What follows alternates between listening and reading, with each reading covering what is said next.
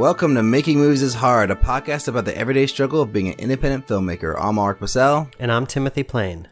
So this week, we I am so excited to have this guest on this week. Um, I've been thinking about and getting Hil- Hilton on the show for I don't know, like at least two years, uh, and we finally did it. And uh, so, just a little bit of background. So, uh, Assistant Director Hilton Day is our guest today, and I met him probably right before we started the podcast when I shot my uh, short film Brother.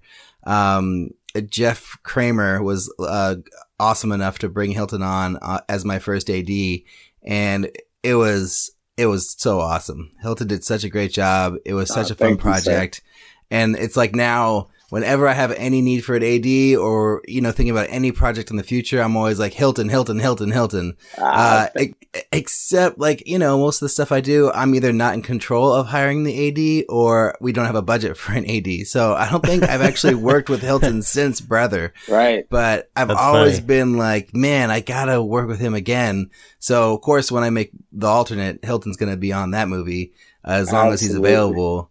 Um, Absolutely, I hope so, brother. I definitely. I wonder how many filmmakers out there are even working with ads. That's why I'm I'm oh. excited about this conversation because we might be actually introducing some people to the concept of what an AD does. Because I think a lot of I know when I started out, I thought that an AD was just like somebody who is training to be a director. Yeah. Right. right. You know, that's a that's a common misconception too. Uh, just because it's, it's the assistant part. Yeah, the assistant. right. Give me some coffee, Hilton.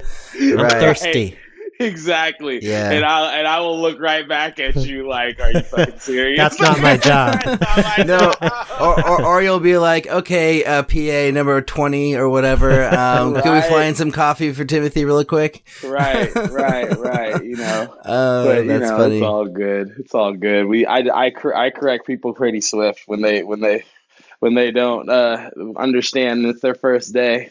You know, yeah, exactly. There's a, there's a clear cut difference between director's assistant and the assistant director. You know, yeah. I, I think it is really, yeah, yeah, totally.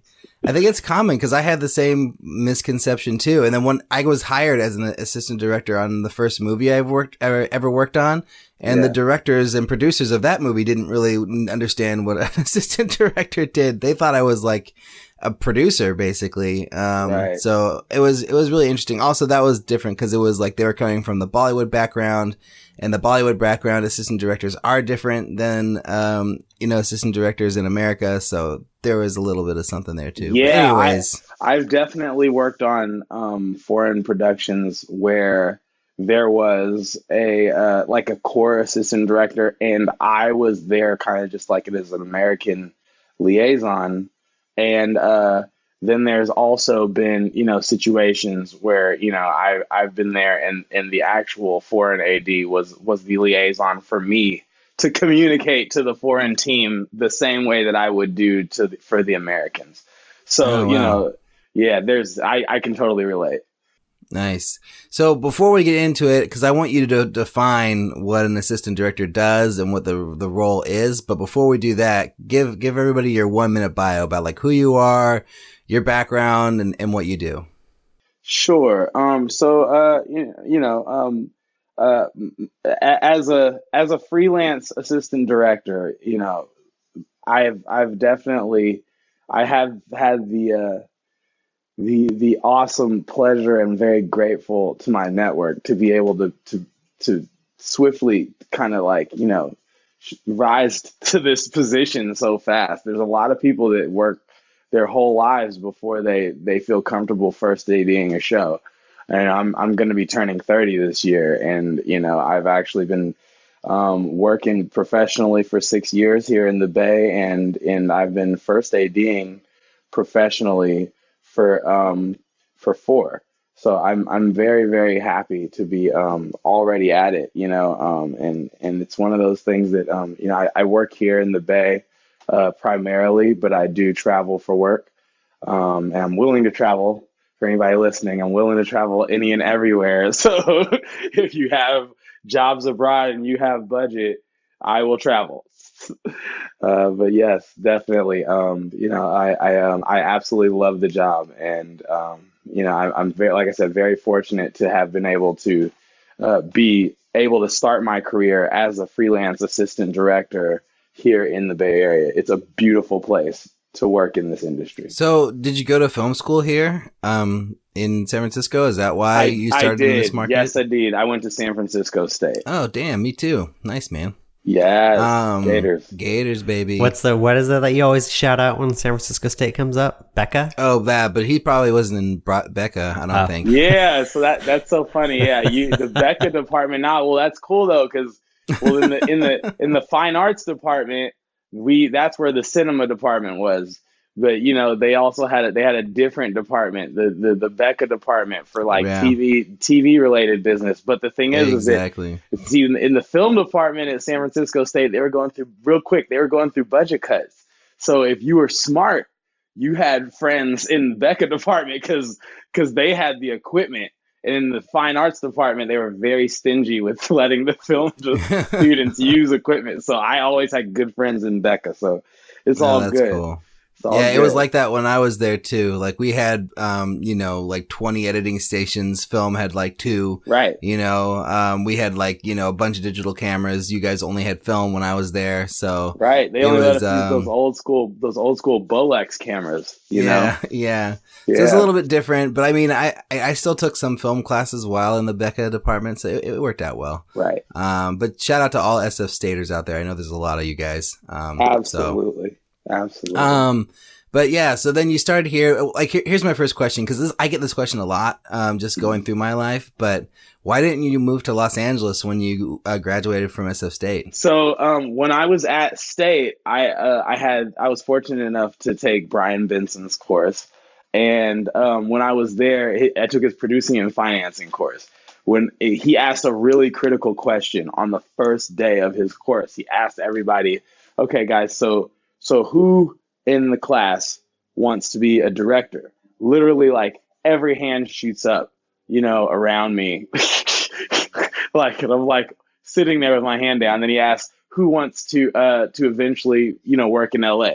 It's almost like the sa- the same amount of hands shoot up on the second question, right? So then he's like, "Okay, all right, great. Okay, now who wants to do something other than direct?" And it's like I put my hand up, I see my homie AJ who wants to who wants to shoot uh, as a as a cinematographer, and a couple other people that I've seen around but I don't know, and their hands are up. And then he says, "Okay, and who wants to still work here in the Bay Area?"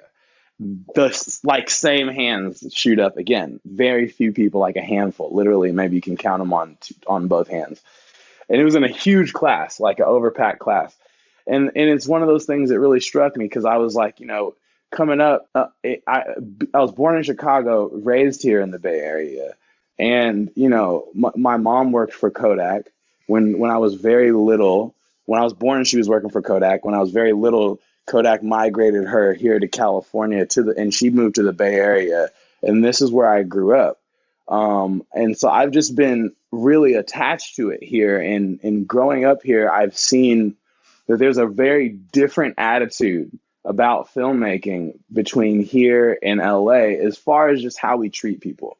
Um, not to say that I mean, you know, every set is it has the same kind of intensity and and you need to be as professional as possible and the urgency is there. But just the one thing that I recognize is that you know you go to certain places like in in and it what's different between the Bay, it's different from New York and LA especially, is that in, in some of these places, you'll go and you'll grow up in the industry there treating people very, very, you know, or, or being around folks that are used to being treated very terribly on set by the people at the top. Here in the Bay, I do appreciate that there that we cater to good, positive attitudes, you know, on and off the set, you know, but but to still be able to work as swiftly, as quickly, and as efficiently as crews from any other city. And that is why I, I feel like I stayed here. And I and I recognized that early going through college and after college, and I'm still glad that I'm here. Wow. but I mean, you must have worked with LA crews that are, are cool and not like that, right? Like, you well, know, because yeah, they come up all the time and we work together all the time. But but that's that's something. It's it's something that I definitely I definitely I, I recognize that that you know, especially here, the folks that come up here, they um they do Kate like if you have a terrible attitude and you're known for being fire and brimstone all the time on set, I don't feel like you're gonna survive in this town. You know, trying to to to Right. to be that person you know, on set, you know, and I and I feel like there's a, especially for me, and it's something that I mean, there's, you know, you still get people, you know, you still get your assholes on set all the time. Don't get me wrong, but it's one of those things that you know, I I feel like there's that there's a there's a kind of a a cool that comes from the Bay Area's already really crazy synergetic attitude.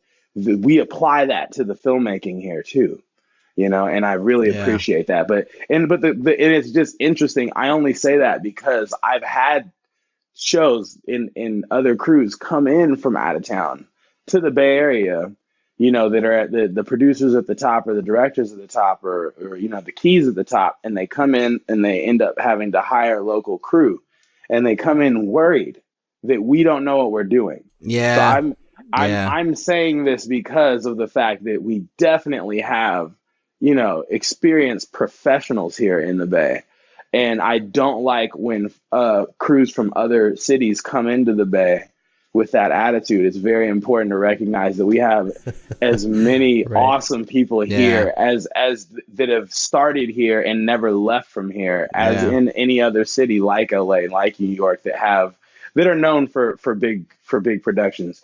The, and it's crazy because now more and more San Francisco is that city that you need to put in your movie so that Right. you can get- you know like and everything's coming through here. Venom was here, Ant Man and the Wasp was here. yeah. Uh, you know, San Andreas was I mean was a huge Yeah. part. Godzilla is was all here. You know what I mean? yeah. Um, it, Yeah. there's so many different parts. But one of my favorite movies, Pacific Rim, the opening scene is like a giant monster fight with the with the Golden Gate Bridge.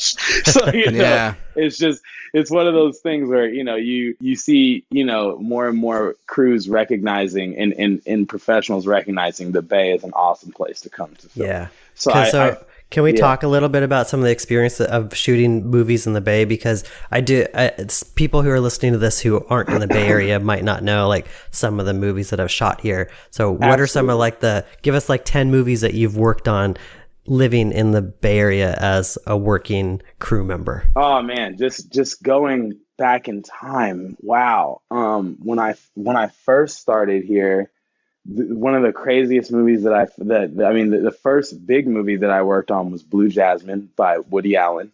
That was shot here on location, and you know that was an Oscar award winning film. That was amazing. I was I was an office PA on that back in the day. And then um, after that, goodness, there was Dawn of the Planet of the Apes was filmed here on location. uh, you know, stunts, second unit and and first unit, and uh, also, uh, goodness, there was uh, Terminator Genisys was here, San Andreas was here, Ant Man and Ant Man and the Wasp were both here, um, and uh, goodness, Venom was just filmed here. Uh, there's a lot of Netflix shows that happen here in the Bay. 13 Reasons Why, amazing show, is filmed here in the Bay. Um, goodness, they just got. I believe that the OA was in town for a bit. Uh, what's Yeah, else? I- hold on, about let me- that. and but but especially feature feature wise, there's there's there's so many movies that have passed through. Um, last I want to talk about had- the one that I'm excited about. Sorry to Yeah. bother you.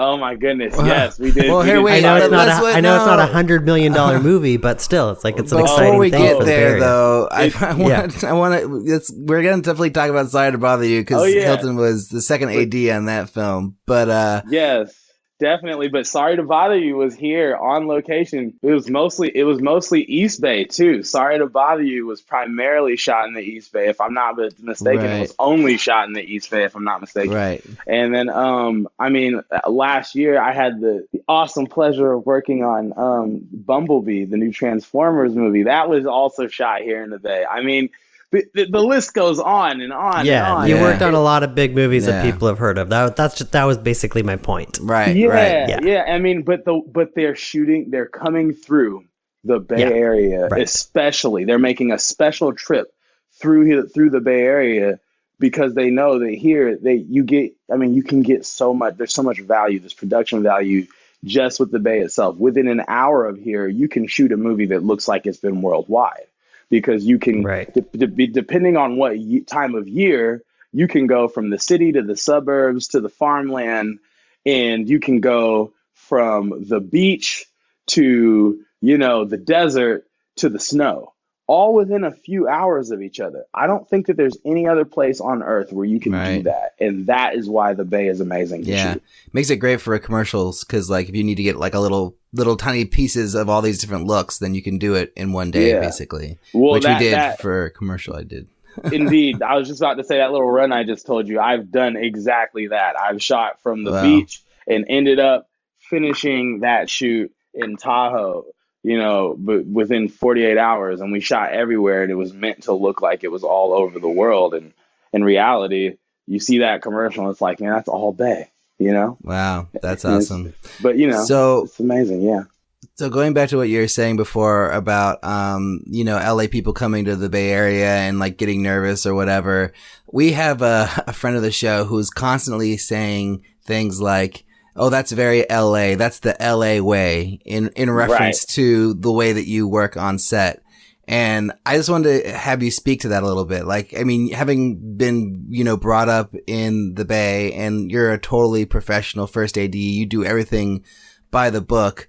I mean, do you think there is like this LA way that like us, like, you know, lowly Northern California, you know, Bay Area filmmakers need to live up to? Or do you think it's just the way that we all do it and, you know, it's like either professional or you're not? Well, here's the thing. It's so, it's so interesting because I, I, I, I have to be very careful as I say what I said earlier, just because it's, I, I, I want to make sure that it's clear. What I mean by that is that, you know, I've just, I've had, I'm specifically speaking to those experiences where people have come and I've dealt with someone who was nervous about how professional the crew is. And then leaving the shoot they're like oh man i can't wait to bring you know more productions here to the bay because it's awesome here you know? And um so you know, but the but the, the as far as to the speaking especially to the to the LA way versus how how we function here in in the bay is the, the biggest difference that I notice myself is just that there's there's this there's this idea of the film industry which before you start in the film industry you know and you're coming especially people who are flocking to la flocking literally flocking actors and and film crew to start their their career.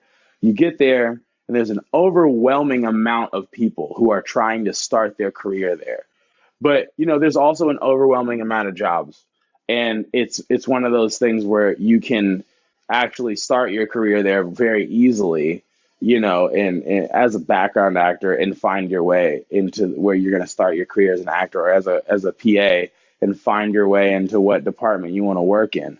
But there's an overwhelming uh, amount of opportunities there here in the Bay. But but that I mean, well, here's the thing. And more with that is is that it's very easy. People are very expendable in LA. Um, you know, so you you definitely um, you know you can fire somebody easily and be very, you know, tyrantish on on set, knowing that it'll be very easy to replace that person. I feel like point. so so right. With, with that being said, with that being said, the difference between that and here in the Bay is we don't have a ton of shows that are always constantly shooting. Um, there's not a studio city here. There's not um, you know an overwhelming amount. There's, there's it gets slow sometimes you know. Sometimes when they're when they're you know d- doing sweeps and, and and having their pilot week down in LA we're completely dead up here you know and it's one of those things that that is something that does happen especially in the winter especially right after the holiday after New Year's between New Year uh, between New Year's and, and February it gets incredibly slow in the Bay Area for work. Not to say that it's completely dead, but it gets slow, you know. Um, so it's one of those things that, that being said, I feel like you have to really here in the Bay. The, the thing is, is that if you have made it to the point where you are working consistently, professionally, it's because you're very good at what you do and you have a very strong network and people recognize that you are valuable enough to keep on payroll and keep working. You know what I mean? Because I feel like if you are right. not incredibly good at what you do, that's what the one thing that I know is that you will not continue to work here in the Bay because there's right. There, you know what I'm saying? There's yeah. there's just not enough there there's not the wealth of jobs that there are in other cities to throw around.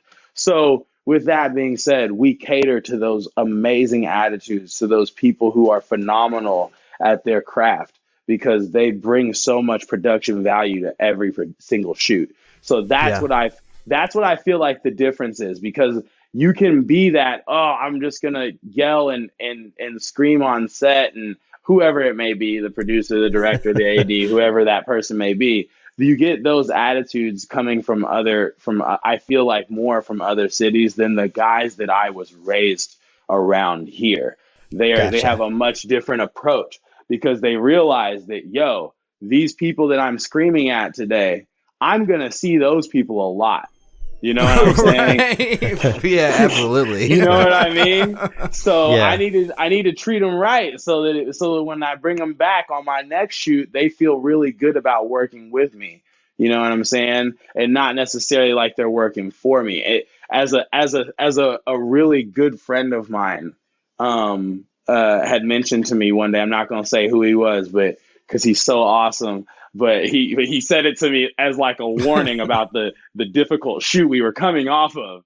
He says, "Look, man, I want to be happy when I see you on the call sheet. I I want to be happy to come on the set with you. I don't want to feel like I'm forced to work with you. you know what I'm saying? So yeah. that's that's the attitude I feel like that's different as far as the you know the LA way and the Bay way, but the method on set is the same and that's one thing I really appreciate is when these for, these these uh, other other crews do come to the Bay, they show up and they recognize we know how it works. We get movies here all the time. Yeah. Yeah. And I think to answer Ulrich's question, I think probably what when I hear LA way and I know who's saying that, it, it more means the union way. Like in LA, right. unions are strong and there's a hierarchy and there's things that ADs do that they, that's what they do. And you don't ask right. an AD to also do the job of a PA or do the job of the first AD shouldn't be doing also the right. job of the second AD. So it's more about the hierarchy and structure of a film set. And we definitely understand it here in the Bay, but I could understand if you've never worked with them and you know the unions are softer in like a, a, a secondary market like this, when you're coming on set, you're wondering, do they know how to work the way that we work in LA? Exactly. So, so with, with that being said, absolutely. With that being said, like the method is the same, you know, because I definitely was was raised here by ads that were very cutthroat about look, I'm bringing you onto this show. It's going to be big. This is Marvel or this is whoever and look when they show up uh, understand how what is expected of you from here on out like you know so e- even myself on every show even the most non-union shows or the most small and indie stuff that I do or the stuff that I'm doing for free I show up and we bring that same method to that project because it's so important to maintain the method. Yeah, the comp- you know, yeah, that, from set yeah. to set, it should all it should be the same whether you're on a union set or a non-union set. Right, yeah. you know, and it's it's one of those things where the coolest thing about filmmaking is that the the the method, you know, we we block, light, shoot, rehearse, eat, repeat. You know what I'm saying? like that is the same on every movie. And the cool thing is that, or every movie, commercial, TV show. The coolest thing about what we do is every project will be different. You'll never do the same thing twice, right. but you need to know that how to apply that to every. So. Hilton, can you explain to everyone out there like what an AD does, first AD versus second AD? Can you describe Absolutely. the job? What yeah. what is their role on set? Absolutely. So the first AD, especially, um, it's so crazy just to mention the fact is as I'm saying this, you know, the first AD is is, is in charge of the assistant director's department. He is, you know, in charge of breaking down whatever script that there is that exists on a production because it might be a commercial or a TV show uh, or or a feature that, that comes with a script. Commercials have scripts too, believe it or not, folks. Um, and then you know you you you also end up creating the shooting schedule as the first AD. That is what you are. That's your baby, you know. And and and moving beyond that, you end up having to touch bases with all the departments.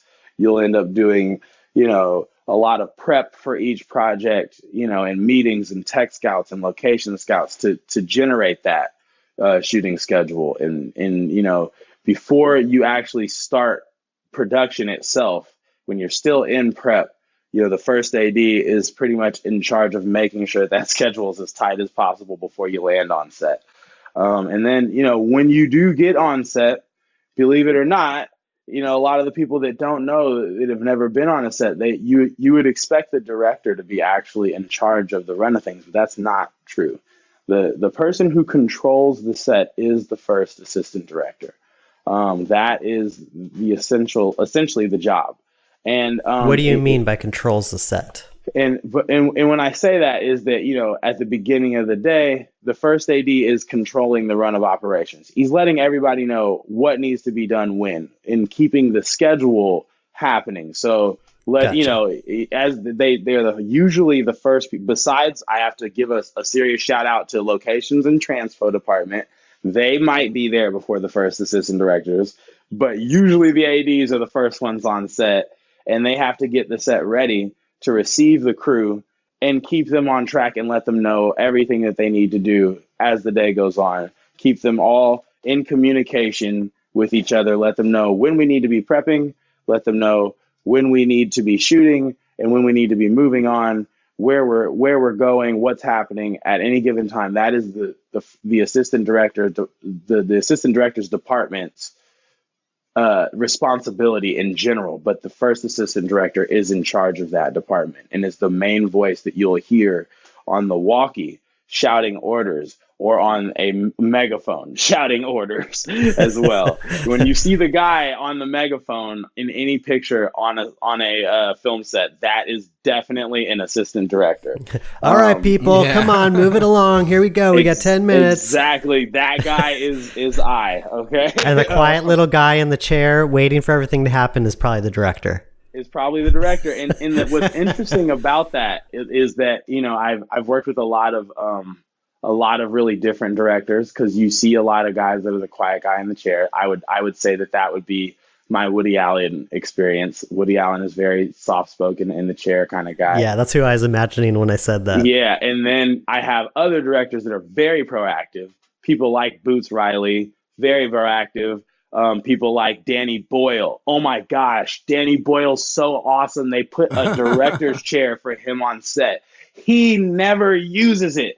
I did a we, every day on set. I made a point to watch Danny Boyle. Never uses his director chair. So just every director is different, but it's the it's the it's the first assistant director's job to control the set to create a very positive working environment, a controlled working environment, so that we can get quality shots with the equipment and the crew, so that we can get solid performance from the actors, so that the director has the ability to direct the the the the the, the cast or the talent and and actually be able to pull that performance out of them. Yeah. And then also the the assistant director, uh, the department is in is in charge of making sure that we finish within a time frame uh, that is reasonable, that that is that is right on schedule, and you know without working the crew to death. You also want to be you know careful about working your crew to death here in America anyway because I worked with foreign crews that don't know anything about that. Don't work with crews.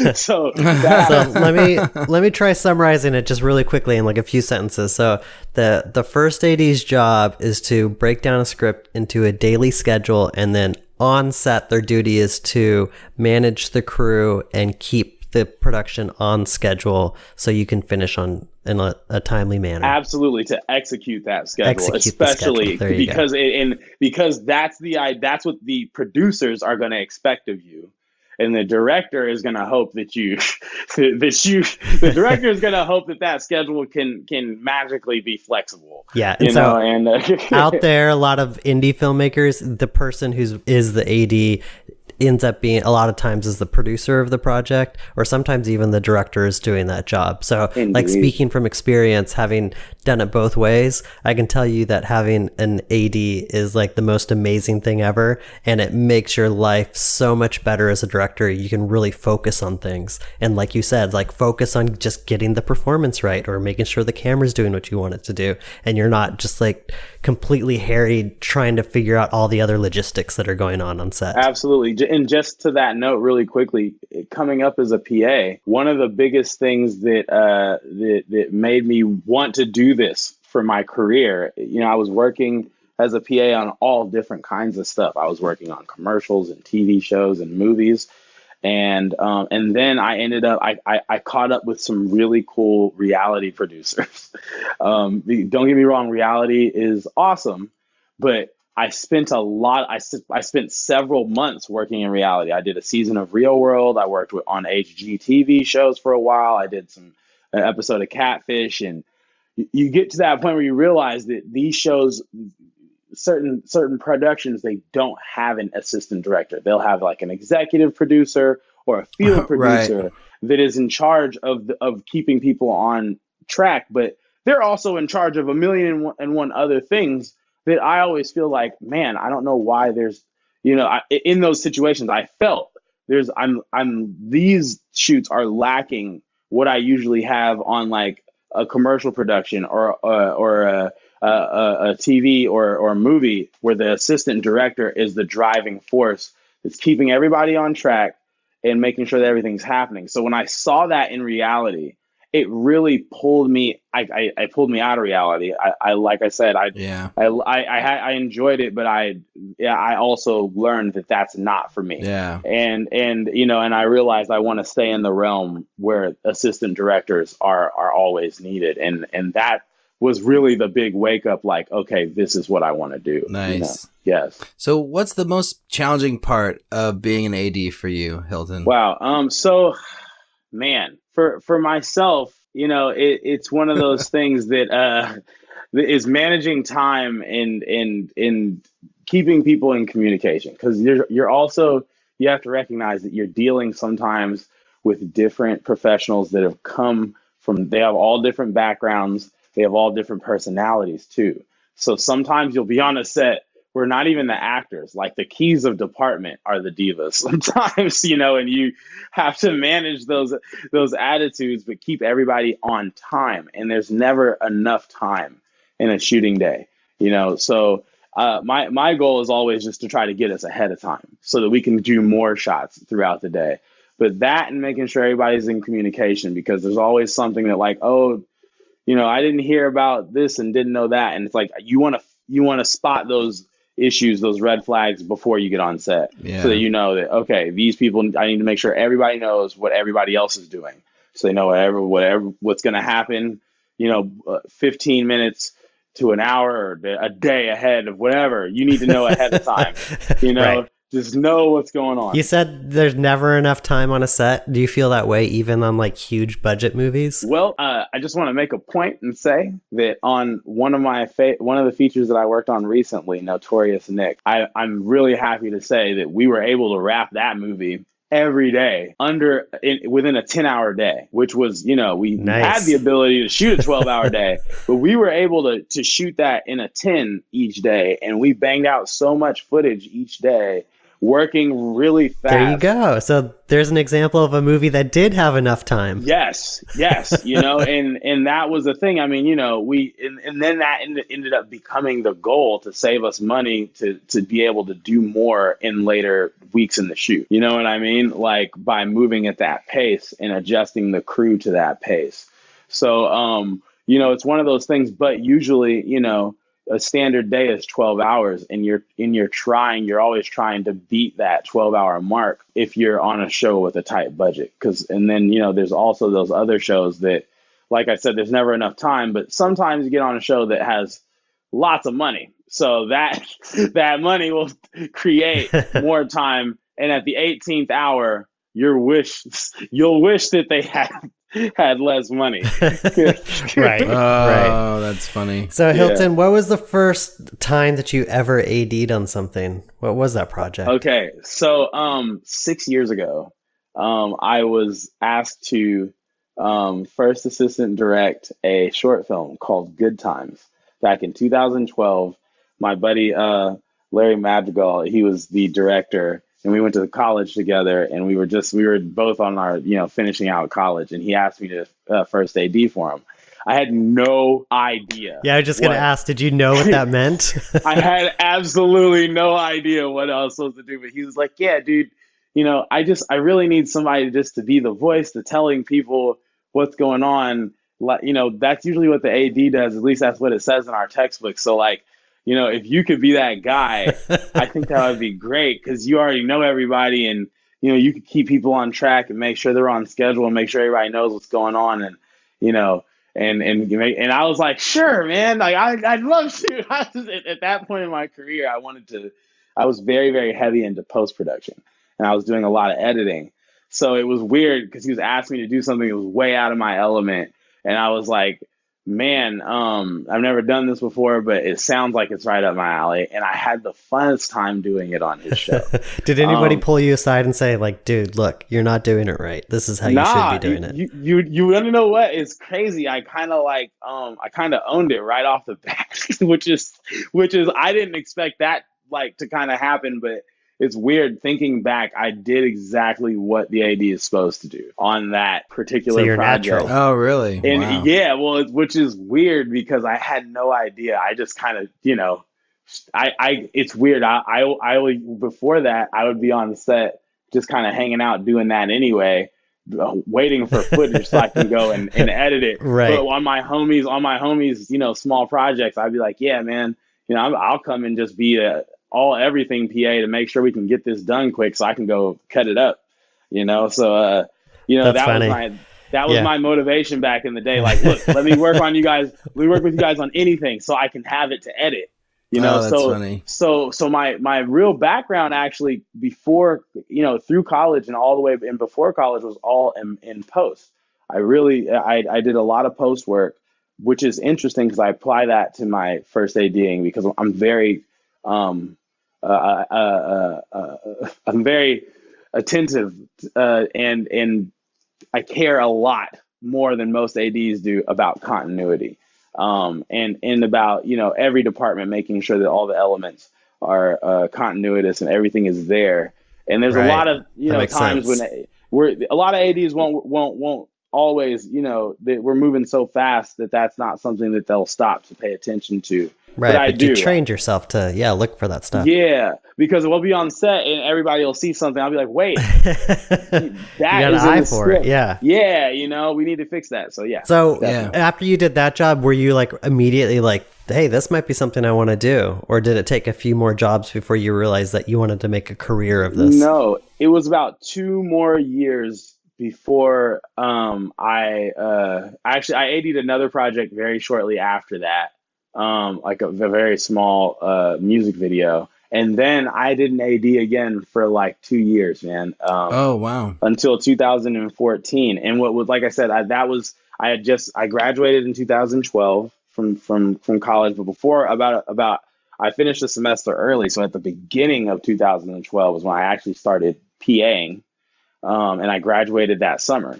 So, you know, it was crazy just working in the industry and starting the first two years. It was the first year, actually, I only worked about half the year. I did a bunch of jobs and then I worked on Blue Jasmine, which was awesome, but I had zero network. And so I finished Blue Jasmine and it was very difficult to find work after that. Oh, really? Um, and then for about six months, I, I had a very hard time finding work. I did like some rock shows where I was, you know, like a stagehand and and and, and I, I I I didn't quit my day job yet at that point. I was which I was working as at a de- as a desk clerk at a particular place through college. So I was PAing and working as a desk clerk.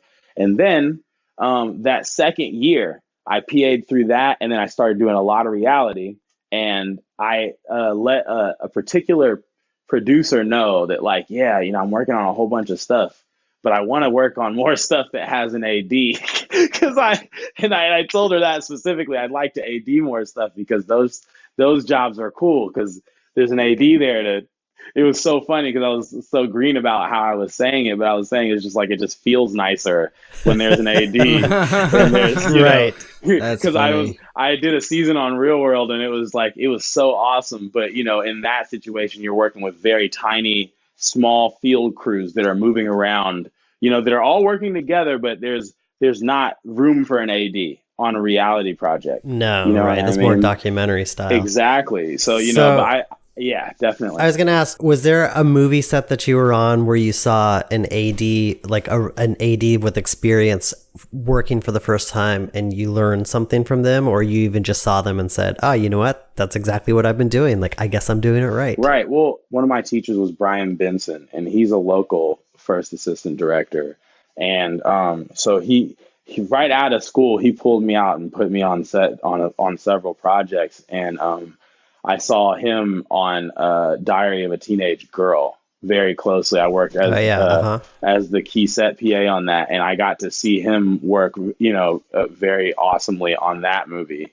Um, and that was that was um, you know that was actually in uh, 2014 itself, but before that, I had worked on several projects with him as a PA um, and several other uh, ADs too. In, but that was the one that was that really solidified it. Like this is definitely the route that I want to go, and it's one of those things that okay, cool. all the other all the other departments you can you have to kind of like move out of being a PA to that department to kind of rise. But if you want to be an AD, you can go there straight from being a PA because that is the AD department. Okay. And then let's talk about Apparition. What is Apparition? So The Apparition was a movie that we uh is a feature that we shot at the beginning of of uh, last year, 2017. Oh, okay. Um and that was uh, actually shot on location at Preston Castle in uh, Ione, California. And, it, and it's um, it's a horror movie about the crazy events that, that took place there. Um, and uh, it was my uh, if, if as far as a feature, uh, an actual feature, that was my first uh, time first ADing a project um, like that. Um, and but, but before before that, I had uh, I had actually um, first assistant uh, directed a, a, a mini series called Bartlett, which was where I really got my feet wet. Oh, okay. But but but but the apparition was there was much more pressure because you know there's there's a big difference between a mini series and the feature, you know. So the apparition was the first big slap in the face of like, okay, you know, and it was it was crazy how the job came about, you know. Um, I I I uh, I I was just there was there was so much that was happening on that project in in prep, and when you're dealing with a place where you're shooting on location like that and you're dealing with the history of the building and the in the community there's so much that goes into a project like that it was it was amazing nice. but it was a, it was a crazy 17 days if you can imagine shooting a, right. a horror film yeah. about the crazy you know because it was it, it was a there were there were several murders in this in this castle and we're shooting a horror film about those murders on location in these places. So it was that also like, you know, say a prayer before you step on set. you know? right. yeah, you know, uh, it was amazing though. Um, and it was, it was definitely, it was definitely difficult because, um, it, it, you know, you want so much production value from a horror film, you know, and you want legitimate scares from a horror film, you know, which is not always easy to do on a low budget. You know no, I mean? 17 days. What is that? What is that roughly like five pages a day, six pages a day? Yes. You know, That's a and, lot. and, and, and it, which can, which can grow, you know, especially as, you know, the, the, one of the things on that movie is that, you know, the, uh, during production, you know, how some, sometimes things can happen where it's like, oh, we're here and we realize the story would be better if this happened, you know? So, sometimes that's something that'll happen. The, the, the original script that you began with on day one will be much different than when you finish on the end of production, you know, oh, and yeah. um, you end up shooting a lot more material than you ended up you originally thought, or less, or less material, depending on how quick you're moving, you know. So for Um, like a film like that, like you have 17 days, how many Yeah. setups per day were you scheduling? So I myself, I I prefer to shoot, um, you know, at least if we could try to get 20 setups done, I feel like we're doing really awesome. yeah. Sometimes there's only time for maybe 15, and at the end of those 15, if you got more time in your day or in each setup or in each scene, you're able to maybe get some more some more work out of it. But you know, I feel like on average, about you know 15 to 20 setups is reasonable within a shooting day. Um, and that's I think Allwork and I tried for like 45 on our Yeah. on the music video we did last year. right. You know, That's that- pretty that- ambitious. sometimes that happens when you're moving quick and, you know and the thing is also is you know it just all depends on the situation it's how fast you're moving um how many cameras that you're running because you can get more shots with with more cameras running right. um and but I'm with and, you. I uh, think like 15 to 20 sounds like a it's a good target for Yeah, and uh, then- and then a- an on a- indie film. also on a feature you you definitely uh, want to try to budget a, around about six pages a day but it also just depends on your movie because you you have to balance that but you know if you have a huge a huge script and not many days to shoot it then you know then your your days are much heavier with the page count. But i feel like a reasonable page count is about six pages a day because you never know. There's certain there's certain scenes that i always like to remind people. You'll get a scene that's very tiny. It'll be like a one eighth a page and says car chase ensues and that is a 30 day shoot or something. You know what i mean? Like so it's it's important to to to balance the shoot to and, and balance the, the the the scenes and the, the shots and Yeah, right. the amount of work So for like a movie like Ant Man, they're not shooting six pages a day, right? Like they're like, it's it like a page and a half, three pages a day for like a big movie like that? Do you know? Well, it depends. It depends. It depends because uh, you know, when I was working on on Ant Man and the Wasp, that particular movie, we we were doing stunts. So you know, we were shooting, you know, very little. Yes, you know, like you know, in the in the in the course of the movie, we would be working a day. we'd get like maybe five minutes of, of you know uh, maybe a lot less you know sometimes maybe a few seconds of workable footage just like the flip of a car you know what i mean And- and- not not edited footage. You mean just raw footage that goes to the editor? right exactly Oh you know and gosh, it's just like moments sometimes you're just shooting moments all day long. You're shooting moments. The the the cars come around this corner. This thing flips over or you know and, and it's just literally those five second pieces that are going to be cut into a massive car chase. And the car chase will then be like you know 15 minutes 20 minutes maybe in the movie or something. But sometimes Right, but they spent 30 days shooting it. yeah, sometimes you're on set for two weeks, literally getting maybe you know 15 seconds of footage a day. You know what I'm saying? Like it's it's it's it's Right. incredibly crazy how much goes into I guess it. my the point is to compare these two is that on an indie level, if you're trying to aim for something that has like kind of this Marvel feel, it's very hard to achieve if all you have is like 17 days to shoot your film. When they spend 17 days just on B unit cap- capturing stuff for a car chase scene. Exactly, exactly, and it's and that's why it's so. I I really do. Uh, I appreciate indie films and I appreciate low budget films and being able to pull out so much production value on in on, on such a low budget. You know, and and to uh, achieve, you, you get some of these movies that are those gems. It's like, how did they do that on such a low budget? You know, and still, you know, be able to to to to match the the blockbuster movie experience. You know what I mean? Yeah, I mean that's the trick, isn't it? It's like it's to to figure out a way to achieve that with the very limited resources and the the people I feel like that go on to make it are the ones that figure that Right. out. Right. And and I feel like it's incredibly important to be honest um, with yourself going into development before you even start prep. When you're going into development and you're looking at the scope of your project, you need to be very honest about the capability of your production because you don't want to get there on set and show up and be trying to make a movie that is impossible to make under the circumstances Hmm. that you're I in. wish I would have met you in 2012. Could have used that advice. oh, that's funny. You know, like that's that's real. That's real because no, know, it's totally yeah. You'll show up and and I'll and sometimes you'll have you know you you might have somebody that's like okay, well we want this. You know, a director or producer that maybe like we want this out of the movie and we want it in this amount of time.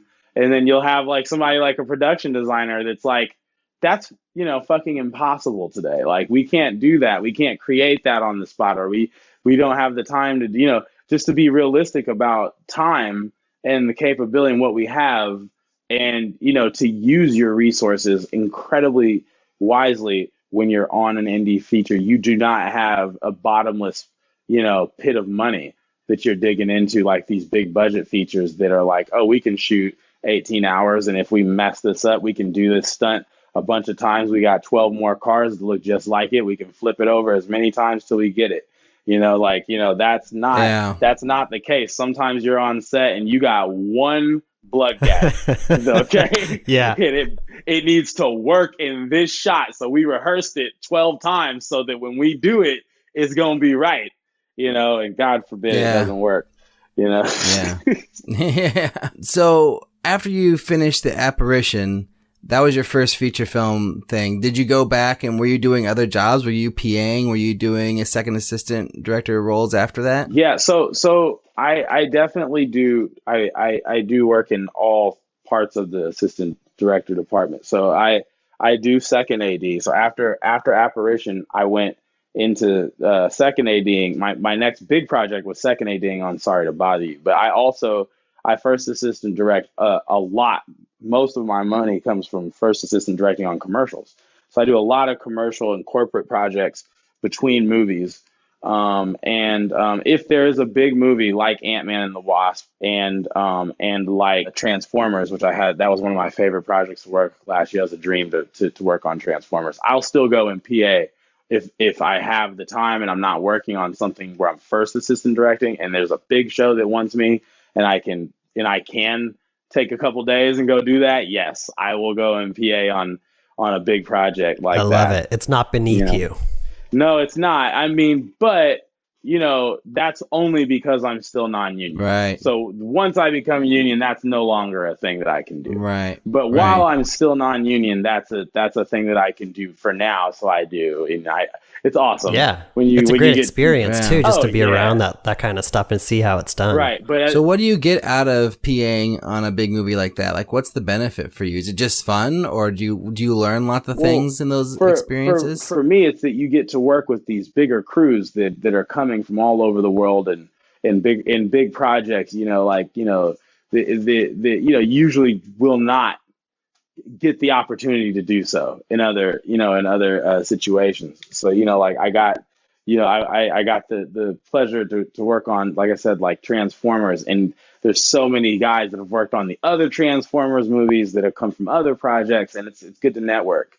It's incredibly good to network. And that is like that's the only reason that i do it still that I'll go and PA on a big show. And usually the thing is, I mean, I can't lately just because I'm too busy first ADing stuff now. You'll get to that point where you don't have time.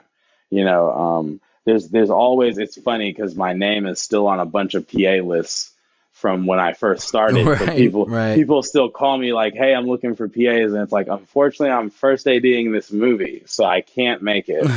um, you know. Yeah, so, uh, I, I still get those too because I'm on the Ranahan's NorCal PA lists. Right, um, right. I've been trying to get off at for years. I, I called Tim and Callan like twice and be like, "Dudes, take me off," and then I still get calls nope. from people. Nope. Right, They're like, "All right, eventually you're gonna want this again. You'll see. Uh, you'll see." Your name is written in blood blood, bro. It's not. Yeah, it's never going away. So. I guess so.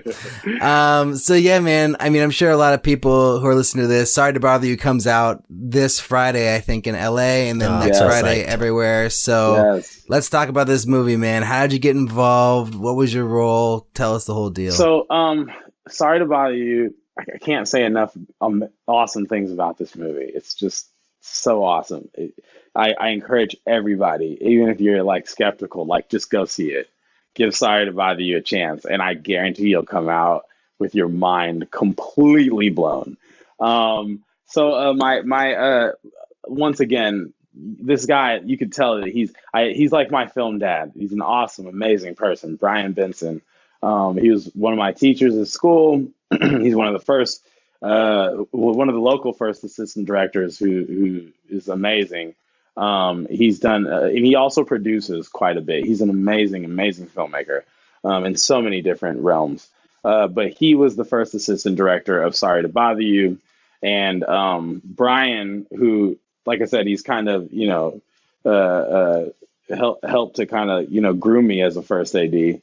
Um, he he gave me a call last year, and he was like, "Hey, I'm working on this movie with uh, the Sky Boots Riley." Um, and you know, I was wondering if you were going to be available. I'd love to have you as a second AD. And at the time, here's the thing: what's weird? They always say that like you hear things like in threes, right? And like I had at this point in my life, believe it or not, I had never heard of Boots Riley. Like before Brian called me, right? Oh, really? So, yes, oh man. I had never no, no the coup, no, no none of his none, rap like, stuff. Like it oh, was man. like you know, and it was like really crazy because he's a movement by himself. He's a movement. The coup yeah. is a movement. They've Yeah. been around forever, and I and it's crazy. So like after this day, like I've been exposed to this entire movement. It's crazy. Like I fell in love with their music too. Like it's right up my alley. It's it's just incredible. It's crazy how that happened. But like you know, he, I read the script and um it, and then I realized I'm like all my friends know this guy Boots Riley. I don't know how I haven't heard of him or met him before this moment, you know. And it was just it was crazy. But after that, I was like, oh, I'd reading the script. You you come out of it with like this is we're gonna shoot this here in the Bay and like in in Oakland, like. and and I was like, absolutely. I I could not wait to start production. And um and the the uh, it, it was just from there it was amazing. It was it was it was it was crazy just to to be on that movie as a second assistant director. It was phenomenal. Um, very grateful to Brian Benson for bringing me onto that project. So, what was your um, day-to-day role as a second assistant director on the film? So, oh boy, that's a that's a heavy one. That's a heavy one for I feel like and because it's important to recognize that the the first AD is in charge of running the set, creating the schedule, and and being the voice. You know, um, and you know it's usually like what the first AD says goes. It'll be crazy. You'll hear sometimes like somebody, you know, at the top or a director or producer asking for something. Sometimes the crew won't move until they hear the, the first AD say it. You know what I mean? Um, so the second AD, with that being said, the second AD, I feel like the amount of jobs and roles is maybe three times as massive for the second AD because uh, they are they are in charge of so much, uh, uh, and and they're the they're behind the scenes. There's so much happening, but off the set, behind the set on base camp, there's so many other things that are happening that the second AD is in charge of. So, um, you know, as far as running the base camp, and at base camp, you have that is where you'll you'll have the cast trailers, you'll have hair and makeup trailers and wardrobe trailers, and this is where the cast and everybody gets ready for the day. Sometimes we'll have some working trucks stashed there too, um, but that is where base camp is. That's where all the magic happens, you know, on these movies. And um, uh, So is the second AD kind of in charge of like running the behind the scenes stuff, like getting people into hair and makeup and wardrobe and Yes, making so- sure so- that they're ready for the scene that they're about to shoot and signing contracts and all that stuff? So especially on set, the the the second AD is in charge of, like I said, running base camp. But at base camp, so many things are happening in the production office, in the which is like the second AD's like throne. So they they're from that place. They are managing the cast. They are creating call sheets Okay. and flying them back and forth to the to the set each day. They're coordinating call times between the different departments Mm. for the call sheet. They're calculating prep times with the first AD for the next day to get them through hair and makeup and costumes while at the same time getting the cast currently through hair, makeup, and wardrobe. Gotcha. Um, I thought all the call sheet stuff and call times is like the production manager. No, no, um, that is an incorrect. So that it would be for um, That is to- incorrect, Yeah, I mean, Wait, looks wait, that wait. shows you how much I know about this. Wait, no, no, no, wait, wait, wait. You know what's crazy is I say it like that because I legit had a line producer that I had an argument with this, and I, and I was I was on this crazy shoot with a foreign crew, and the line producer was arguing with me about who needed to do the call sheet because I was like, I'm not gonna do it because I'm the first AD. I'm not doing it, but somebody's got to do it. And they were like, well, that's an AD department thing, right? And I'm like, well, on this production, it's your job. Right. which was the which was the production manager, the production coordinator, because that was a corporate job. But on Okay, on a sorry, sorry to interrupt you. Please keep going on Nah, with second AD duties because I want to learn all this stuff. It's really important that I that I say it like this because on a feature, it's different. The the second AD is in charge of creating the call sheet, making sure that it's perfect, and and sending prelims back and forth to set to the first AD, who then looks at it, co- you know, corroborates it with the schedule, makes sure makes sure that it's that it's going to work, sends it back to the second AD, who then fix it to make sure that it looks right, so that when it goes out to the crew, the plan will work correctly. So the sec on on on a on a feature set, that is the duty of the second AD, who then will send it to the UPM or the production office or the coordinator or production manager who's going to distro it to the crew. But it is created in the AD department. okay. So the AD, they don't ever distribute it because I've worked on a couple features where the AD team did distribute the call sheet as well as generate it. So I am so glad you asked this because I'm so glad I get to say that. I get to say this for the record, y'all, because I, I had a couple productions where they didn't. I'm going to say this for the record. This is how it's supposed to work. The AD department creates the call sheet. We get everything ready for you know. We we actually create the Excel doc, make the PDF. The way that it's supposed to work is that that gets then sent to the production office where the production coordinator or the APOC, the assistant production coordinator, distributes distributes it to each person in the crew. That is the method that is supposed to work. However, there'll be sometimes you'll be on a smaller project where the or or you know so where something where you know just just not a huge budget project. Sometimes the second AD will send the call sheets directly. Um, that also happens, but especially the the, the reason why the second AD should not be distributing the, the call sheets to the entire crew is because it's another duty of the second AD to distribute those individually to the cast with the special notes for what each cast member is supposed to do the next day. And it's hard to do that while you're sending it to the whole crew. Somebody Gotcha. else needs to do that. so, Exactly. and the notes to the cast would be kind of like what scenes and what pages you're shooting, so they can pre- exactly. prepare so for you it. know, as a second AD, you'll you'll send a each each night for the next day. You'll send an email, and sometimes for like the next week, if you have somebody traveling in or whatever, you'll send an email. Hey, what's going on? This is so and so AD, second AD, excuse me. You know, and I'm just letting you know this is your call time. This is the time that the driver will be waiting for you.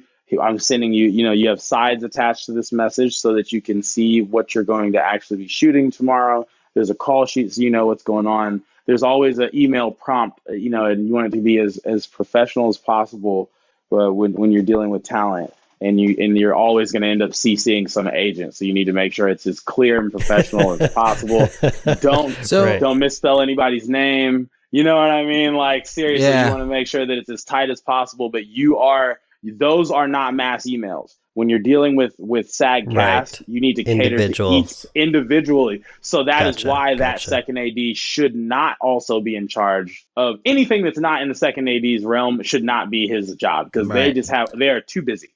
You know? Yeah, and so and so the second AD, so the for the the cast, it's all SAG casts. yeah. Um, it doesn't matter how big or small the role is. You have to send that private email to the SAG Yeah, uh, to, actor. to the SAG actors and non and to non-union actors as well. You know, whoever Okay. you may have. You know, but it's but but not background. but or not the well. Well, that's the thing. And see, yeah, the, the the extras casting folks should be handling the actual emails to the background. So the second AD, while they are preparing the the call sheet to send to all these people, the only ones that they should particularly be worried about are the cast because you don't, as a second AD, you cannot afford to fuck that up. right. You cannot afford to to to to be the one that you know they sent uh, an actor the wrong call time and you're in this this this you know sunrise shot and they're not there and ready so it's important that you right. that you give them all their due diligence And then last question about this call sheet stuff. The maps to location. Is that all just the locations department and then the production coordinator has to collect that from the, Yeah, the, the locations yeah. person? that's something that would come from locations or or it would come to the second AD if the second AD is sending them it just whoever is sending them the locations would send that map to that person. So sometimes it'll send so I, I'm saying this especially because if he's listening my favorite second AD Dominic Martin he has definitely had to do that where he was sending the call sheets as a second AD Right. so um, that's definitely a thing that happens a lot, and they'll collect that the the locations, maps, the call sheets, the sides. See, Ulrich, this is Um, not the LA that- way. This is what we're talking about. Like, Yeah. Right, right. But And- but and- but I mean, but but you, Hilton was saying that you know he prefers to do it the way where it's just the second AD sending to the you know production coordinator. Yeah. But what I will say about the LA way, I bet you a million fucking dollars that there's lots of productions in LA not doing it that way because they don't have a lot of money and they don't oh, have Oh, yeah. an APOC or Oh, a yeah. POC even. Oh, you No, yeah. we're just talking so- about Marvel level movies. That's, I don't that's- know. Yeah, right. Well, I, mean, well, Ed's gonna love this episode. on, on, he's gonna get so high- mad at us. no, he's not. one one thing I can say, one thing I can say is that at, at a high budget level, you're you're dealing with these productions where it's very niche specific. You are in charge of your specific responsibility. Do not, you know, stray from that. Make sure that you're there when someone calls you for that. You know, on a smaller movie, you end up getting you absorb so many responsibilities. And you know, you- Right. Everyone starts wearing multiple hats just to get it yeah, yeah, definitely. And you know, I uh, sorry to bother you was not a huge budget production, but it was it was so well and carefully planned that it, it it was we were able to pull so much production value out of every single day. Yeah, Um, organization and- is key if you're gonna if you're It- gonna succeed is. at this, right? is so key and luckily i i mean i had a lot of hats on on that movie but i i i was still the uh you know the privilege of of not having to do too many other responsibilities outside of that which was required of a second ad on sorry to bother Okay, I have a naive question about the AD Yeah. department. Is there any other ADs besides first and second? Are there third, fourth, fifth, sixth? So sometimes there'll be um, sometimes there's an additional of any of those. There'll be maybe an additional second or additional first AD.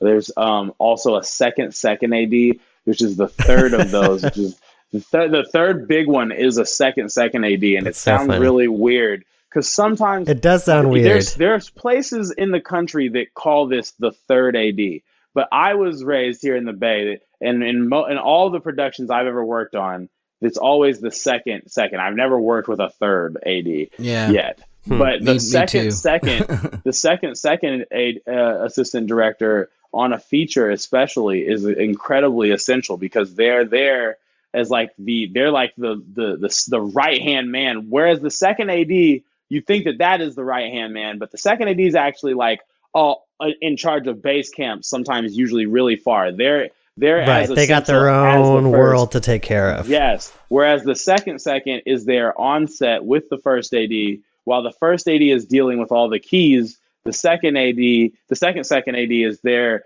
all like helping to make sure that the the orders that are going out are are being communicated to everybody, making Ah, sure that the gotcha. back, making sure that the background actors especially are all coordinated with the with the main action. So while you're working with the director and the DP, like okay, this is what's happening with primary talent the the first AD is is is working with those people. The second AD, he's communicating with the second second, um, and telling him, hey, okay, so I need the background to come here and do this around this main action. So get that together while I'm doing this main. You know what I mean? And and it's Yeah. to make sure that everything's happening. So the second second is usually keeping the gears turning. Um, with the with the background actors in any other part of the set as like an extension of the first AD to make sure that things are happening. Yeah, that's cool. Yeah. I would call them instead of second second. How about the first assistant director, assistant director? Exactly. Yeah, exactly. But but sometimes First the AD, cool AD. thing is you want but you want a second second that can function as a first because what I'll do a lot of times is like, okay, I need you to skip ahead and go to to get the next set ready to go, or I need you to run this set while I go and do something with main unit. You need to go and shoot something with splinter unit. So that person does need to be able to cover the set. So man, look, ADs very seldom used to get to use the restroom. Your second second needs to be able to cover that set as a first as well. So that person is while they're kind of like your assistant, they're also like your right hand man. So like I feel like the second second and and first AD's relationship needs to be very very tight. You know, because that's, that's cool. while you're the while you're the you're the bulldog of the shoot. Just really quick, you're the bulldog of the shoot as the first AD anyway. But your second second needs to be your enforcer, which is like a huge deal. You know, to to make yeah. sure that that's happening every day. So on sorry to bother you what was one of the biggest challenges of that movie oh wow um for me myself especially because here's the thing for i didn't it's crazy working on that movie and when i see it on on on the screen it's so different my experience my experience was inside my trailer in my in my office you know prepping call sheets keeping actors happy running in between trailers, making sure that everything's happening between hair and makeup and wardrobe and cast trailers, and everybody's going through the works and they're ready on time. The biggest thing and hardest thing was coordinating the massive amount of cast that we had each day. And it was just like, oh my God, who do we have today? Terry Crews and Danny right. Glover and oh Steven oh, Yeun and and and and you know and, and and it's just like you know it's just it was crazy it was very crazy and and it was it was just like every day there's just a new personality that would be showing up like you know and it's it'd be crazy because you get these people that are coming from other places that's like whoa like you know we'll have we had tessa thompson who was between sorry to bother you and thor she was between both yeah, sets which man, you can imagine is crazy. crazy. she looks completely different in yeah. each movie okay yeah. but she's between each set and then you have you know, um, Keith Stanfield, he's coming to and from Atlanta. You know what yep. I mean? And then, oh yeah, don't yeah. forget that Tessa's also working on Westworld too. You yeah, know what I mean? same time. And then, and then you got Terry Crews that's coming in. That came into our set and was like coming to and from Deadpool, which I, which I thought was like insane. Wow. And then you know, and that was the thing is like, okay, you need to bring them in, get them ready for our movie. You know, get make sure that everything is happening here but they also, believe it or not, it's crazy working with other productions. Like we need to send them back and her, you know, this person's hair needs to be a certain way, or their face needs, you wow. know, so that you when they send them back the way they came, basically. Exactly. Wow. Either that, or or they or they need to come to us ready for our production. You know what I'm saying? So when they finish there, they need to look, you know, and that's a huge thing. Wow. If you can wow. imagine, especially for a lady like like Tessa, because she's got all these different looks yep. in every movie that she does, and our look is, like I said, very dis- distinguishedly different from all, every other movie. Yeah. You know, and um, and then also like Keith, like in our movie, he he's you know you, you see him in Atlanta. That his his tattoos are real. You know what I mean? So if you can imagine, right, we're right. working in a movie where we're doing tattoo cover up and adding a wig for him oh, every day. Wow, you know, so crazy. you you'd think that it wouldn't it wouldn't take us forever to to be prepping in base camp, but base camp on Sorry to Bother You was insane. It was always always something crazy happening or something new happening not to I, I there, there's so many things I want to talk to you about on Sorry to Bother You, but literally it's dropping this week, and in a week I could talk more about some of the crazy things in the movie. I can't right, right now. Right. Because you don't want to spoil it. I don't because what's going to happen is at the end of this week, people are going to be talking about how this movie turned their world upside down. Um, and, and, and, you know, but just just as a side note, there was there was really awesome days. I got to work with this with the uh, special effects crew and um uh they, they worked on Alien um, and the and the guys that are that are actually oh, you know that, that, that, that, that do the um the actual the, the guy in the suit, the guys that are in the alien suit.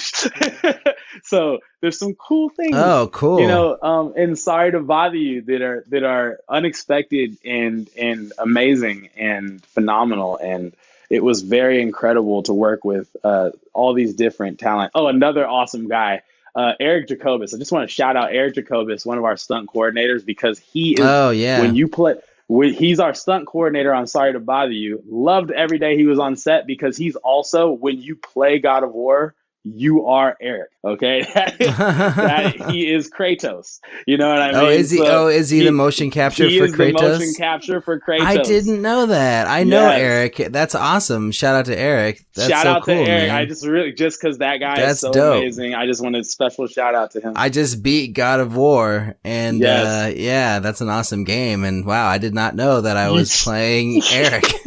yeah, that's so crazy.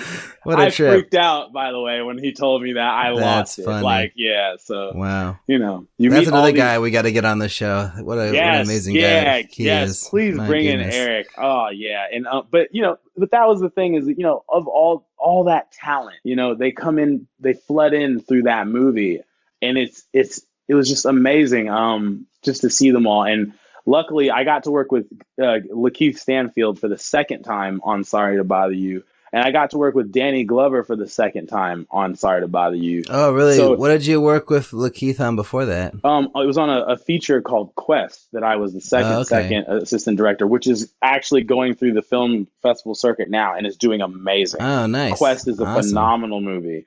Um, and yeah, Lakeith is awesome. He's he's quite a character. Um, so you know. really quickly, let's just run down. So we've named most of the actors: Danny Glover, Terry Crews, Lakeith Stanfield, Tessa Thompson. Yeah. But also Armie Hammer, Steven Yeun. Yes. Anyone else major in this movie? Oh goodness, Armie Hammer gosh, I can't say enough awesome things about. Well, I mean, he's a huge, he's a huge star. That guy. I mean, oh, you know, Armie Lone Ranger. So, so Armie, Army, Armie is just. Ah, I, I would, I could talk for hours about just Armie because he's so cool in communicating with Armie before he even landed on set I was like, this guy is gonna be like my best friend. Like it was like sometimes sometimes you'll communicate with actors and their they their agents will answer for them and they're very professional. Other times, sometimes the cast will answer and they're very professional. Sometimes the cast will answer and they're very, very, very real.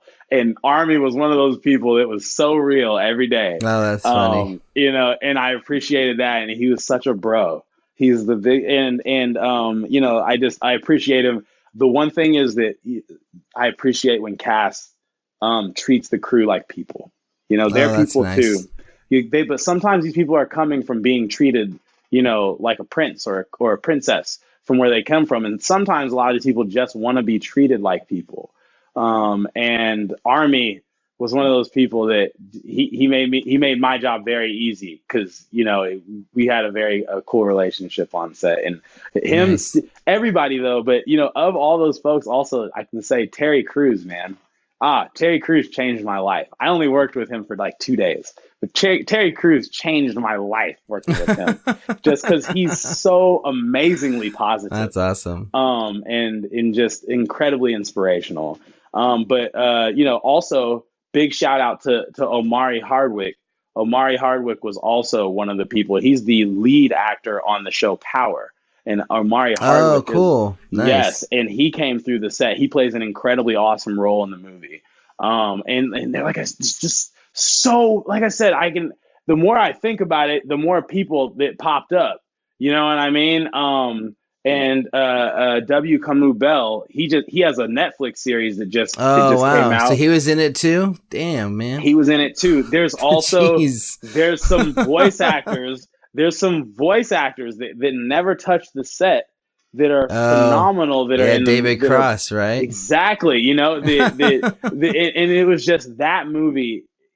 Beyond it being the, the coolest thing about that movie is the story is phenomenal, but the amount of of cast that they used to make the story is just so much talent that was a part of that project. I cannot believe it. That's going to be one of those ones that way in the future people are like, yeah, you, and you worked on Sorry to Bother You, crazy. Like, you know what I mean? Like, right, you know, right, right, seriously, you know, because so many people did. So many. So, people. so last thing on this, I'm sure Timothy might have some more questions, but what I wanted to ask was, you know, a lot of our listeners um, have are probably, you know, maybe they've worked with a couple celebrities or maybe they're going to work with a celebrity soon or, you know, that's definitely going to come up in their careers in the future.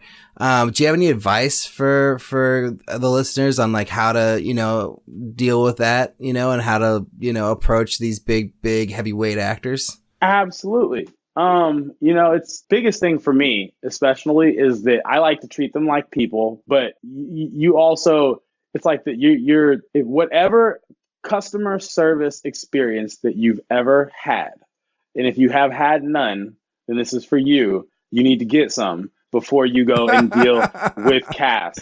Do That's not funny. just come up to cast talking to cast any old kind of way, okay? Um, you don't just run up to cast telling them what they need to do. You need to reg- you just it's, it's, interesting just how you deal with cast is very important, you know, um, and and just being as professional as possible, being clear, making sure that you're clear because you do not want to mislead cast. But main thing is being professional and and you know making them feel comfortable. But more than that is also making them, you know, feel, com- especially like the, the really big name folks, making them feel like, you know, like they can focus, giving them room to be able to focus on their work. Um, I, I've worked with a lot of method actors. Like literally, I handed them the sides or the script, and they became that person, or they stayed in character the whole shoot and it's important just to cater to their different to their different um, needs and wants. It's very very important to do that for each cast member to to to, to cater to what their requests are, but also you know like I said, just to give them space. Um, and of course, God, for the love of God, do not ask for any pictures or anything like that. If you're the person that's, you know what I mean, dude, you know, un- unless can I, get, can I get a selfie real quick? unless, yeah, I mean, you know, what's crazy is that there, I've worked with so many actors that it they are so cool with me taking a picture, but I'm like usually terrified to ask because for me it's the experience of like, dude. I don't need a picture with you. You and me worked on this project where our names are going to be on this together forever. You don't always need a picture. Sometimes right, it's cool, right. but stay in the professional zone you don't need photos you know keep it keep it in your mind right stay focused you know that's the biggest thing is that you know don't make them feel like you're a fan right you know even if you are you know and that's the thing i i've worked legit with like actors they're like oh my god i you're my hero you know what i mean but like you know don't freak out like that's how it was with omari yeah. hardwick i love that guy he shows up on set and it's like oh, yeah. i'm telling you what time you got to be here and stuff you're texting me in my phone. I'm like, I was like looking at my, my ex girlfriend at the time. I was like, babe, Omari Hardwick just texted me. Like, you know I'm saying? like, you know, it's just, it's like, it's, it's, it's crazy just because, you know, but more than anything, you want to really just, in the midst of the craziness, you want to keep a level head and make sure that those people feel like they're in a calm, collected environment. Yeah. So treat them like people, be clear, be professional. Yeah. Uh, give them space. And no stay selfies. cool, man. Stay cool. exactly. Yes.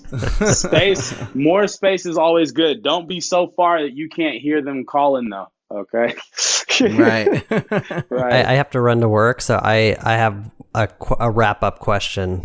Okay. You, what, what, I can leave and you can just keep going if you want. Okay, I might I might keep them for ten more minutes. Okay. Yeah, well, yeah. I've I've got plenty of time. I feel like I'm or I'm curious to know what you where you see the Bay Area filmmaking community going because it's interesting that you started on Blue Jasmine because I feel like that was like a, a a renaissance of like a revival of the Bay Area filmmaking scene.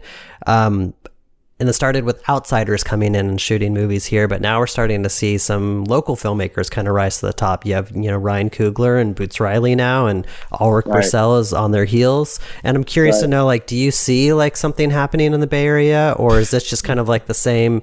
It's it just it's always been this way. I mean, where do you where do you hope it's going, and where do you think it's going? So at, at the moment, it's incredibly awesome to to to be here and a part of the Bay growth at, at this particular point in time. What I feel like is happening, because there's so many things that have, there's so many, there's always been this talk of like, who's going to build a studio here? oh, that's a, yeah, right. A big thing. Like, right. I don't know if you guys remember several years back, the Wayans brothers were, were, were thinking about yeah. building. So, do you guys yeah. remember that? I heard so about that. that yeah. Right. You know, and then I I keep hearing things like, well, what is, is Netflix going to knock down Candlestick, build a studio there? So there's, some there there's we're already we're a location we're an on location area you know there's there are studios here but there's not huge studios here. Um, so people come here to shoot on location a lot.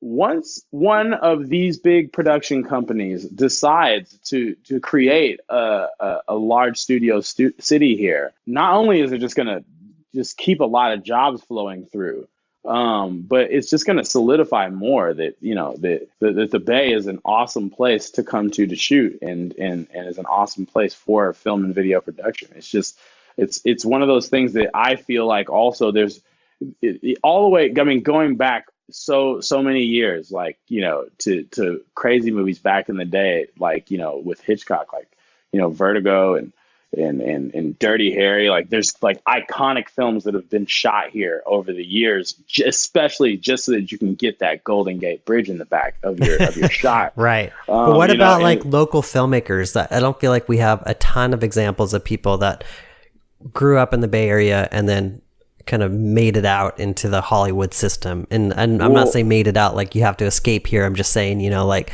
that's like the yeah. filmmaker's dream. Go go to Sundance, win Sundance, and then you're directing a Marvel movie. Like that doesn't happen to a lot of people from the Bay Area. Do you think it's about to? Do you think what we're we're about to see a shift or is it just naturally in the course of filmmaking time people from all over the country are going to kind of hit big? Well, like I said, as well, what'll change a lot? It's a, it's a complicated question, but I'm gonna. Here's what I, I I totally see what you're saying here, and um, if the bigger uh companies that can that can bring more work and bring more studio work especially i'm talking about it's more studio work beyond the, the on location work it'll it'll create the like i said the, the the kind of flood of jobs that you see in la and new york on the on, on and the wealth of projects that are always being shot there because we have dead zones here where it's like there's no shows shooting in town or there's no movies in town.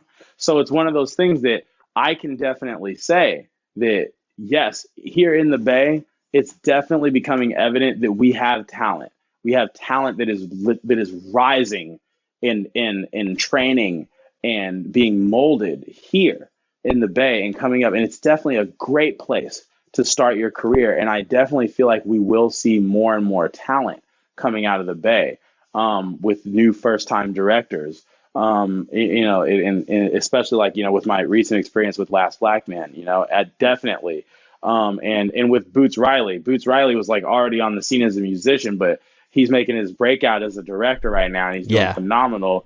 Ryan Coogler is now one of the directors of one of the most successful movies of all time and that came out of he came out of the bay. I just want to say that. You know what I'm saying? Absolutely. So, um, right. So you know, it's one of those things that I feel like it's very, very evident that yes, here, especially here, we have a very, very particular method. Mm-hmm. But yes, but but but the film. It sounds like what you think we're missing is just more opportunities to get people like around bigger sets to see how it's done. Exactly. I mean, just and and that is simply because you know we don't have Paramount, Universal, all these other big entities housed here. Netflix. They don't have a studio like a large studio here where there's constantly something being worked on.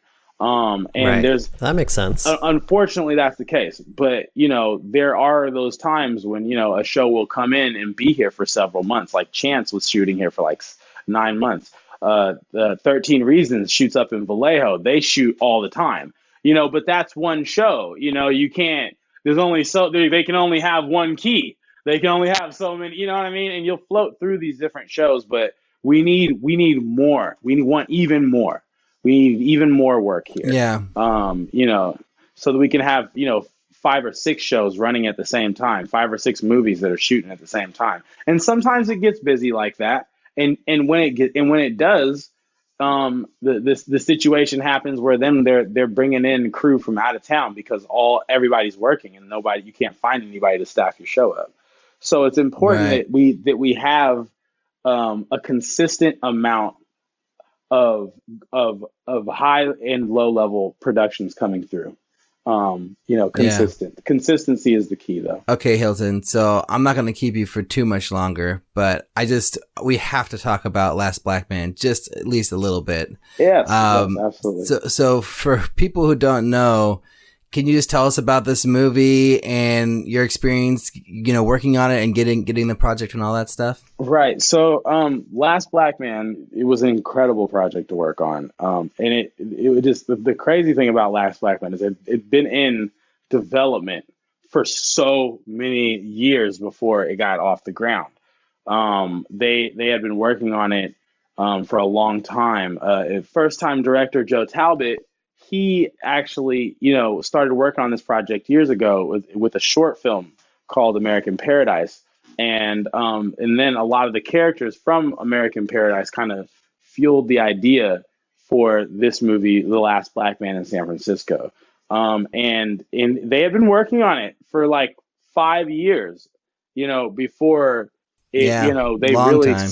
long time, you know, trying to get the project off the ground and making sure that they were doing it right. And um, you know, it was a, it was indie for a long time. It was a very in, indie project before it got picked up by Plan B and A24, which changed the entire game for that project. So um, absolutely. Um, yes, you know, and that was an amazing uh, thing to happen, and I'm so um, you know uh, proud of them um, that they were able to do that because it definitely it, it they were they were trying to work you know, to to get started without that support. And they were going to, you know, and I'm so glad that they secured that that, you know, that support and it took the le- the movie to the level that it needed to go production wise to really achieve the, the vision. Yeah, and then I think I mean it's not done yet, but with distribution with A24 and everything, I think the opportunities that movie has have increased oh yeah a lot, you know, with those that that deal going through. Absolutely. But yeah, but but like my main question is like so you've worked on a lot of independent projects like, you know, things that didn't have a big studio backing. I mean, I know the A24 and Plan B, that's not even a big studio, but to me, it's pretty right. big, right? Right. No, pretty so, big, pretty big. So, what was the difference? You know, did was there a big difference between like something like Apparition or some of the other movies you worked on, and, yeah. and being the first on this one? Yeah, I mean, here's what was crazy. I mean, even with Sorry to Bother You, Sorry to Bother You hadn't been bought yet. You know, when we finished it, we had to go through Sundance, and they went through the film festival circuit there, and a- after Sundance, after you know uh, their debut at Sundance, did they get picked up by Annapurna? You know what I mean? I'm sorry to bother you. With Last Black Man, Plan Plan B and A24 had already picked it up. So there's the security of not having to sell the movie. You know what I mean? That is the nicest thing about that is that you don't have to sell the movie when it's done. You've already got your distribution set up. Right, you, right. That's something you don't have to worry about they already believe in you in the in the idea that this movie is going to be great, um, which was awesome. You know, and we had the the the the the, the support from from from both sides was amazing. I can say that it was so phenomenal to work with both companies. Um, and, and the producers nice. that came from both companies had come from incredible projects, you know. Um, so it was just it was really awesome. Um, but but yeah, that was the biggest thing. And then but then with that being said, there's pressure. There's also pressure to uh, to uh, to produce uh, good good you know and to produce results and and good quality results because you know you're coming you're now dealing with these entities that came from like moonlight right you know and it's like all right well so you need to be on par with them you know or you know at least to, to, to, you know, don't no half stepping. You know what I'm saying? Now you're right, exactly. You know? so there's, there's, there's, it's, it, there, there is pressure definitely in those situations because it's one of those things where, you know, on an indie feature that's not union, you can make some quick decisions sometimes on the day in the moment because you're in charge of that. And, and, and that's not something that you have to deal with going through like legal um, you know, hula hoops to try to to try to figure out if this one person can appear in front of the camera. You know, like there's there's so many other tiny little things that happen when you're dealing with the bigger entities in the unions. Once you go union, there's so many m- more rules. So this was a union feature then? Yes, it was. You know, wow. I mean, it wasn't it wasn't a DGA feature because, like I said, I, I'm still non-union. So, but it was a union feature for all the other departments. So, Oh uh, wow, okay. so so we had SAG actors. We were working with uh, Teamsters. Um, you know the the the local local IATSE unions. Uh, There's so many. There was so many um, different entities that were a part of this project. Um, you know, it, and that is you have to make sure that you're that you're uh, that you're covering all the bases and everybody's rules when you're working at that level. There's so many rules that you can't break. So what was like one of the biggest challenges you faced working as a first on this this type of big movie? Yeah.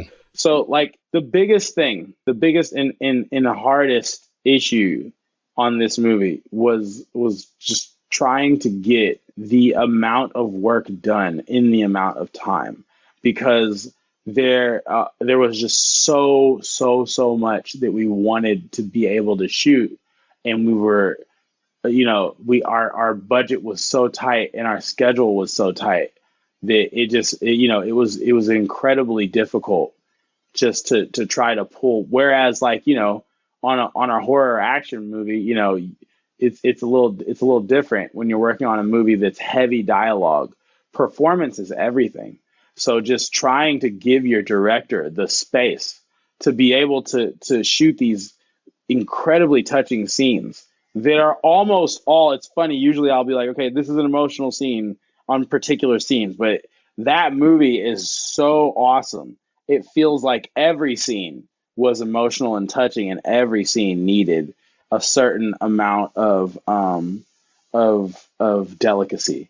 So that movie it, it's going to be it's so beautiful but that was an incredibly difficult part of it So how many days did you guys end up shooting on this one? we ended up shooting 25 days Wow. 25 But like to me, that's like ten more days or 12, 12 you know, eight more days than you shot on Apparition, right? That on Right. your horror movie. right So, but doesn't and you're saying that you didn't have enough time? Was it just because you guys were doing more takes, or there was like more pages in the script, or Yeah, I You mean, if you you can imagine, there's there's on a horror movie, there's not so much heavy dialogue. On a movie like um, Last Black Man, it's more of a drama. There's there's so much more dialogue, and covering that dialogue in different shots takes time. And and and you know, especially if there's performances that are emotional, that takes time to nail it. Um, and also on that movie, just like Sorry to Bother You, gosh, we had so many different talent and cast that came through. And, you know, managing all these personalities was insane.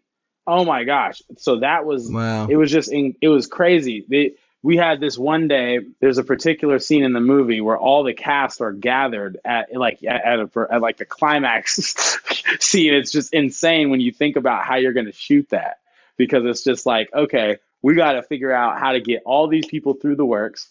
We got to figure out how to get them all in one room, and we got to figure out how to shoot out this massive scene. You know, in a solid amount of time. You know, and make sure you know that you get everything. right, And it's crazy because you'll see these scenes like when you see a movie that's about a wedding, you know what I mean? You got to think about that's it looks like that's a 1 hour situation. That's a that's several days of shooting right, and, and right, match and matching what you did the day Right. before that's supposed to be seconds before. You know what I mean? So right, right. that is that makes that it's a different it's a different situation. It's just different type of shooting and a different kind of monster that than than you know than apparition or sorry to bother you. And it, from my perspective, anyway, um, as a, as the first AD on this. So, what did you learn through this process of working on this this uh, bigger, you know, more expansive project? more than anything, I'm I feel like I'm already known for being one of the the more um, positive attitude having ADs in in the Bay. Um, Absolutely, that's I- my I- experience. right. Yeah i cater big time to just keeping it positive. Like i don't want to scream and and and yell and you know and i want to be I, I want you to feel good about coming to work with me the next day. But even more so while doing that you know things can you know can get you know crazy. And the biggest thing is you know when that happens is to keep a calm and level head. And you know on this movie there's so much going on and it was like we're often trying to coordinate and figure stuff out three days ahead. The biggest thing that that that I feel that I took out of this is even more than I already do, which is kind of crazy because it almost goes against, you know the fire and brimstone that ADs are known for but even more i i feel like it's important to be very calm and collected um, on set and you know to try to avoid being one of those what they you know quote unquote screamer ADs right. that, you know that's that's that's known for just barking orders at the crew i feel like it's super important just to be very calm collected be be able to get close to your crew and communicate with your crew and also another thing um, that i feel like i learned was the importance of saying no you know saying no to Ah. certain things you you Right. as, as the AD you know there's a lot that um, you're responsible for. And uh, the one of the biggest things that you're responsible for is safety you know? So while you're shooting you get to you know down to the the 12th hour and you know you guys know you're going to go th- over into a into um into OT it's like all right now we need to be honest. What what are we really going to shoot here? What is you know how much more are we going to shoot? How much more can the crew take? What's safe? Um you know and knowing that everybody's on board which is always great like we're going to go into OT and we're going to shoot that's great because that happens all the time. Like i said that happens all the time. But it's also a, a big deal about recognizing okay we shouldn't push the crew this way. We should push them that way. Being able to make the judgment call and knowing the right time to say no um, you know that's a huge Wow. it's a huge huge huge um, lesson that i feel like more more so than even before that i, I feel like I, I got very uh, a very very uh, good understanding of how important that is So were you able to keep it together the whole time in that movie and not have any screamer moments in Last Black Oh. Man? Did you keep your calm together? I feel like I have. I feel like every show has a screamer moment for every AD, or you, it, it's where it's something. It, it may not be like it may even be a funny screamer moment, but definitely, um, you know, every show has its moments. Um, That's and funny. uh, but there's, uh, you know, I, I, but I do love uh, the biggest thing about that movie that was different than a lot of the other projects was that I was able to have the crew around me that I knew that I grew up with. Oh, Um, nice. That That's was awesome. an, that was the difference between that and a lot of the other projects I had first AD before, as far as feature length. They this this was a, a local Bay Area crew, like you know on Apparition, Notorious Nick. I was out of town, you know, working with people who I had never knew before. Um, on this project, it was really awesome because I was working with local crew that you know I grew up with. That that, that some of these guys had you know been around working as production heads when I was just a production assistant. So I Oh, was I was really really fortunate to have those guys on my team. Um, you know, in this situation. That's awesome, man. Well, I have like, you know, a trillion more questions for you, but we're running roll along, so we probably should end it. Um, do you have any last words, last things you want to say? Yeah, I mean, you know, the the biggest thing is uh as you're as you're coming up in this industry is I uh I really really encourage that if you want to be an AD, I encourage that you PA first. It because it's so important to learn every department. And when you do PA, even if you don't want to do those other departments, if you want to be an AD, you should do those other par- departments. Like work as an art DP, uh, PA. Uh, you know, do a, be a grip for a day. Um, you know, work with all these different departments. You know, uh, be be an office PA. You know, help out with hair and makeup and wardrobe one time. You know, I I I highly suggest it because it'll it'll give you the background knowledge of how these departments work and um, how they function, their processes, and you can apply that to you know your your your own method as a first AD, and it'll help you to understand your crew and understand the processes and how they're working outside of yourself to make your schedule more possible. So you know, in in just networking is the biggest thing while you're PAing. Networking. I, I definitely would say I would not be where I am at now if I was not constantly networking as a PA, handing out business cards. Um, I have the craziest story about how I dropped a business card on Dave Chappelle. I'm so like when when he asked me for Oh, it, he, he so said funny. he said, "Man, brother, you you you you sound like a cool brother. You should have a business card." Whipped out my business card on Dave Chappelle at that moment, and and it, we had like a, a very cool like yeah you know what i'm saying? So you know that's network, hilarious. networking you know networking learning names remembering names. I i swear yeah. to god that the biggest thing that i do is I, I feel like that i do that a lot of people don't. You'll get on a big set and you'll meet somebody new from out of town and they'll you know hey how, how are you doing? You know i'm so and so what's your name? And I, and it's crazy because people usually look at me crazy when i do that but i do that I'll stop somebody yeah. new that I d- haven't seen on set and ask them what yeah, their man. name is because absolutely right. You know, remembering that person, they'll remember that you remembered. You know, and they'll remember that you were that guy that like man out of like a hundred person crew, this particular dude remembered my name, and when it got ready, he needed something, he was able to call me by my first name. You know, that's a huge part yeah. of coming up in the business. So as a PA, I did that. You know, I try to download a whole call sheet of names into my head so that you know these folks would know, hey, that that kid, he remembered me, you know. So you know, just your your network is everything in this industry. Yeah, um, I try. I try to do that now, man. I mean, right. on every job, try to remember right. everyone's name and call them by their name, get their name right. You know, right, and that's it's important, but it's also it's important for the progression of your career because you know it's it's one of those things that those relationships that you make early are going to be the ones that you'll either be working right next to or hiring you um, in the future. So it's it's important just to to make sure that you keep your network tight and that you have people that are able to vouch for your ability and your craft and your skill and in you know and in in with so that there's saying good things about you you don't want people to be spreading bad things about you between sets yeah absolutely absolutely all right well so I know you're all over IMDb, but where else can people find you? Do you have an Instagram, Facebook, website you want to point people to? Yeah, I mean, I have an Instagram. Um, I do fun stuff on Instagram. I, I sometimes will drop a photo or two of what's happening. Um, but you know, as an AD, that's the funny thing. We're not like cinematographers and there's you know, directors where we where we always can like exhibit what our work was. You know, besides like the full project. So, um, you know, I do have my IMDb you'll see more of the stuff that I do outside of feature work and and and, and TV work on my LinkedIn. I'll put stuff up, you know, the corporate projects that I work there.